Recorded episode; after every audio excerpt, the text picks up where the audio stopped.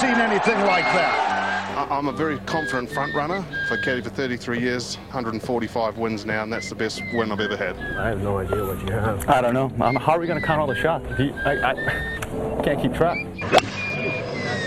Fuck! God damn it. I don't think he's pleased.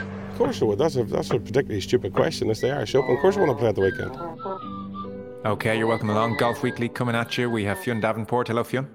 Hey, Joe. And Peter Lawlor. Hello to you. Hello, Fionn. Joe, even. What's your name? My name? Just too many new podcasts really going on, you know. I get Okay. confused, Joe. Okay, we're all look, we're all the same. You, you, you, there's, there's, there are the professional golfers and then the others. That's how you see this podcast. Well, yeah, there you go. Where do I lie in that one, though? That's what I want to know. oh, you know, you're the pro. You're the pro. Okay. Geez, there's a lot going on. I know we only did a review on Monday, but man, we'll come to Brooks and Bryson. That is a saga. I've done a deep dive. I've charted their war from 2019, January of 2019 through.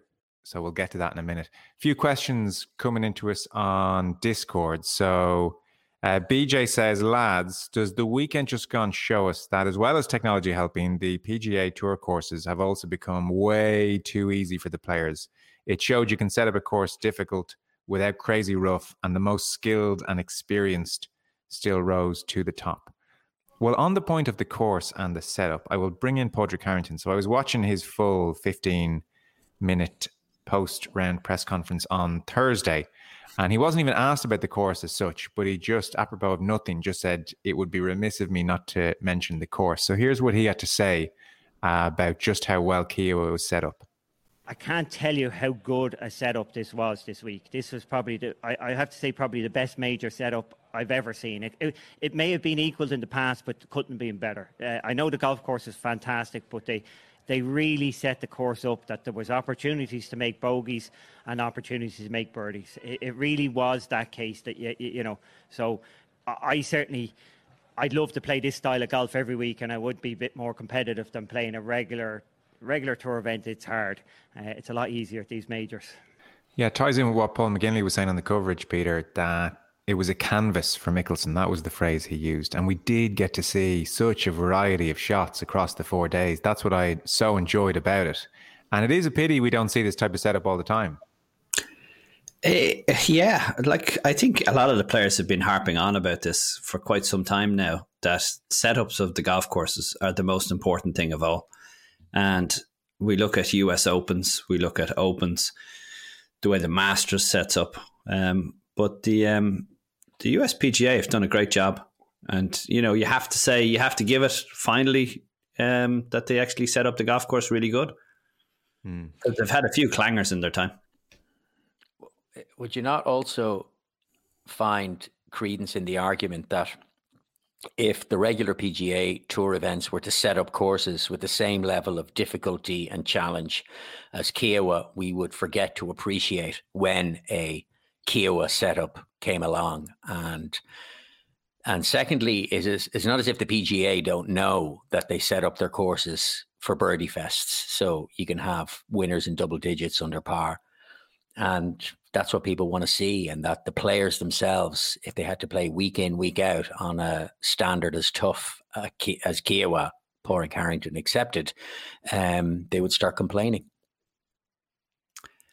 They probably would, that it would be too difficult. Plus, you know, if you think about it, wind had a lot to do with the um, golf course this week as well.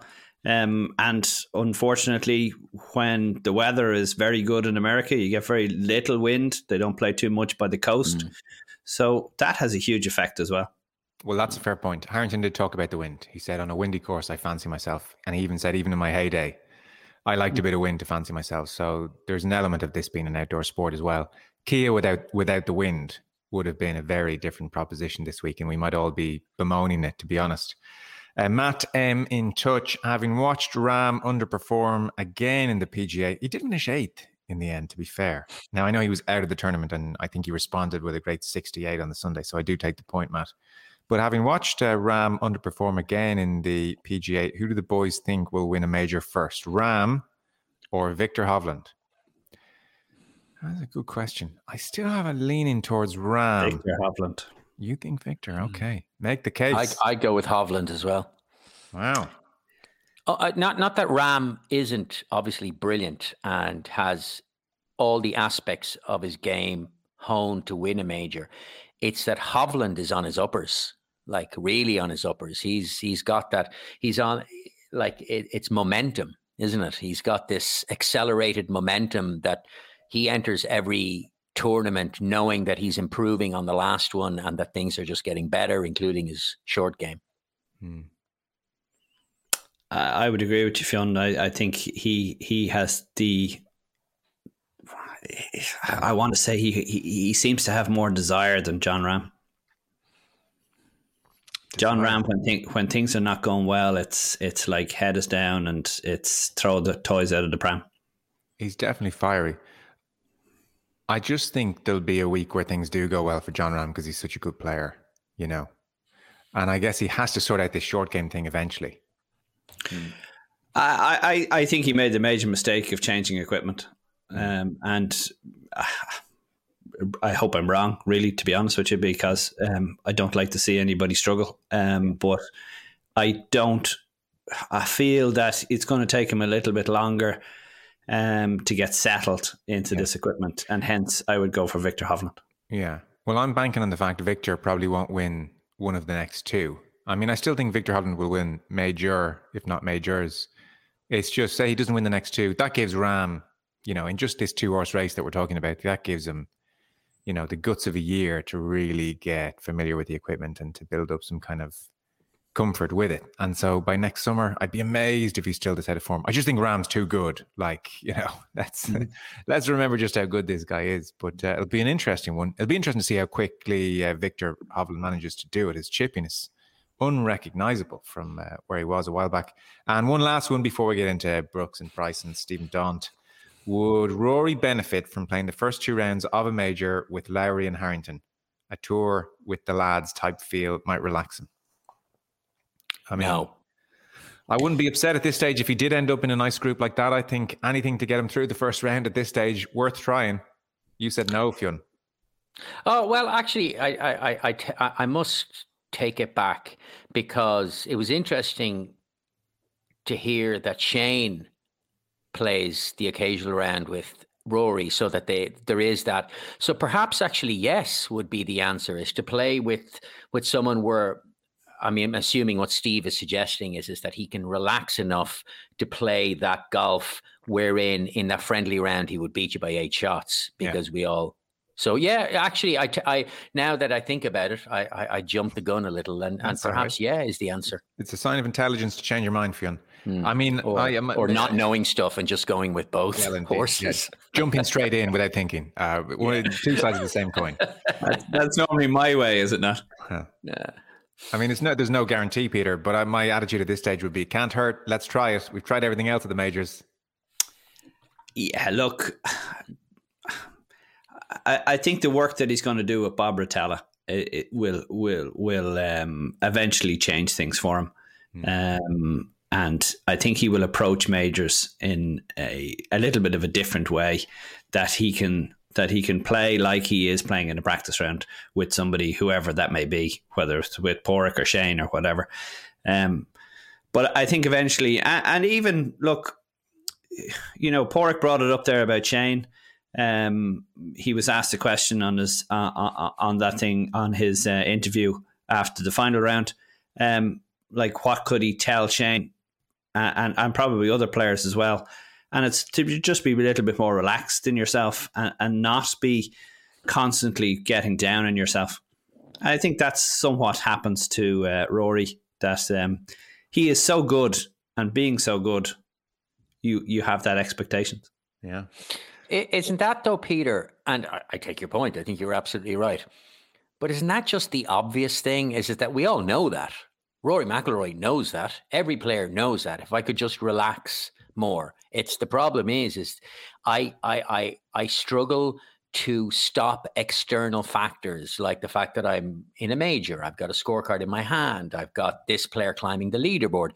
How do I stop those things from exercising even the smallest undue influence over the way I play. I mean, isn't that the great challenge that every golfer faces? It is, but there's certain triggers that you can have. Um, I remember somebody who, who who used to be able to play exceptionally well, and I was shocked because their whole personal life was falling apart. And I spoke to them afterwards about it, and and, and they were telling me that um, once they closed the door of the courtesy car, and they heard mm. the click, that was it. They they had left all their problems in the car hmm. right? And now they were going to go play golf. I and didn't then, know you had a relationship with Tiger Woods. And then when they came back and they opened the courtesy car door, that's when they let the problems back into their life. Oh, that's and, and, and, and it, so it draining, worked exceptionally well. Huh? Yeah, it's, it's it's amazing that ability to compartmentalize. I, it's so draining to do that, and especially in yeah. golf when you have a lot of time walking up the fairways and personal stuff can get in there if it's going on. I think it must be one of the most difficult sports to play well at if your personal life is not in a good place. I always think. Like I remember it was interesting when Lee Bowyer and Jonathan Woodgate were up for like a fray and assault all those years ago at Leeds United and different strokes, different folks. Jonathan Woodgate lost a ton of weight. He couldn't bring himself to play the stress or maybe the guilt or all of it combined just ruined him. Mm. Lee Bowyer had one of the best seasons of his life in the build up to that mm. trial. Now, neither is wrong, neither is right. It's not a reflection of, geez, Bowyer didn't give a damn and Woodgate was repentant. It's just we all have different ways of processing stress. I, I think golf, though, I mean, you can lose yourself in 90 minutes of football, four or five hours out there. I could imagine you hit a bad shot. I even find it myself sometimes if, you know, life away from the course isn't great. You hit a bad shot I think your resilience dips more quickly. Mm-hmm. You know, you're like, oh, sod this, everything's going wrong. You know, I think that can that can be a thing. Um, yeah, yeah. So I'm, I'm, amazed that example that someone could keep together. I mean, the Woods mm. example is the most extreme. I, I, I just, I don't know. I don't know how he did it. Mm. I agree with you, Joe, and I think there is there's a difference. I, I mean, over the course of my life, I've had tough times, and years and years ago, when I was still playing competitive football, and I was having all these kind of problems in my personal life but once i stepped onto the pitch it was like because it's a it's a reaction game i could forget about everything and just play. And and you know as soon as the ref blew the final whistle then you know you realize oh shite yeah, everything is but but say for instance when i had issues in when when when personal life encroaches on my golf i find it almost next to impossible to enjoy golf because because there's so much stillness, there is so much pause between action in golf. Hmm. So I, I, I mean, if anybody has has the secret to what Peter described, please send it to me. Care of, you know. But you have to remember, you look at Tiger, and once he was inside the ropes, he was a different person. Sure.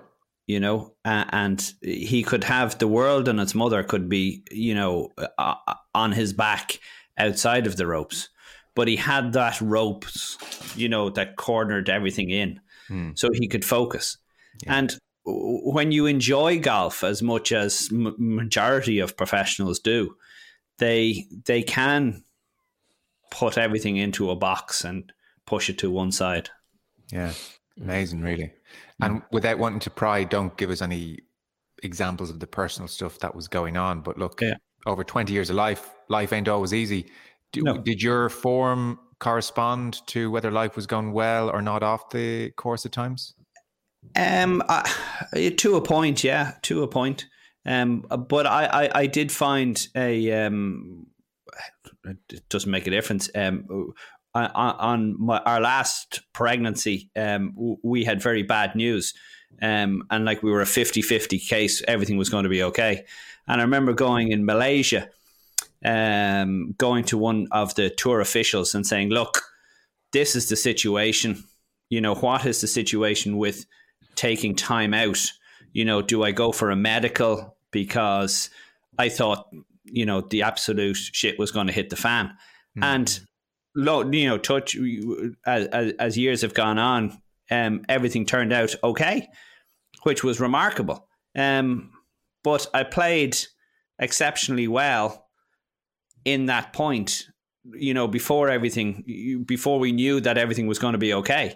Um, and I, I don't know how I did it, but it was a case of just uh, like like the situation of closing the car door.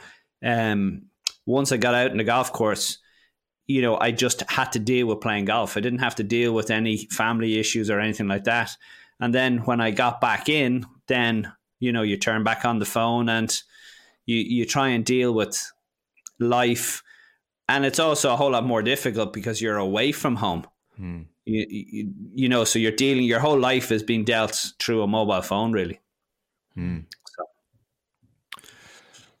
Non-subscribers, that is where we will uh, say goodbye to you. Please come join us, otbsports.com forward slash golf weekly or uh, Patreon, three ninety nine plus VAT per month. Just search Golf Weekly on Patreon and you get all these uh, podcasts. We have an interview with Jean Van de Velde lined up for next week, which we're looking forward to. I think that's a tricky one, by the way, Peter. I feel like with Van de Velde, and I think you're going to do it with me because you know him pretty well.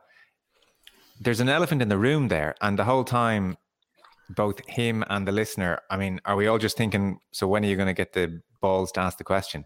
And I, so I kind of think, is it worth just starting with it and then dealing with it and then getting Oh, on I- some other stuff? Yeah, absolutely. You just dive straight in. There's no Uh, Jean, waiting. no, Jean is one of the one of the nicest guys you'll ever meet, Okay. uh, and he loves to talk. Okay. He's also made there's a documentary series on Netflix, I think, Yeah. in terms of and he he talks very openly about the experiences and the disappointment of what happened in 99 so Yeah. yeah No, I get that. And for a big thing like Netflix, you do it. I just think every interview you might be like, oh, God, this is not all I am. Come on, ask me something else. So, um, well, we're looking forward to talking to him. So that will be uh, next week. So again, patreon.com forward slash golf weekly is where you'll get us.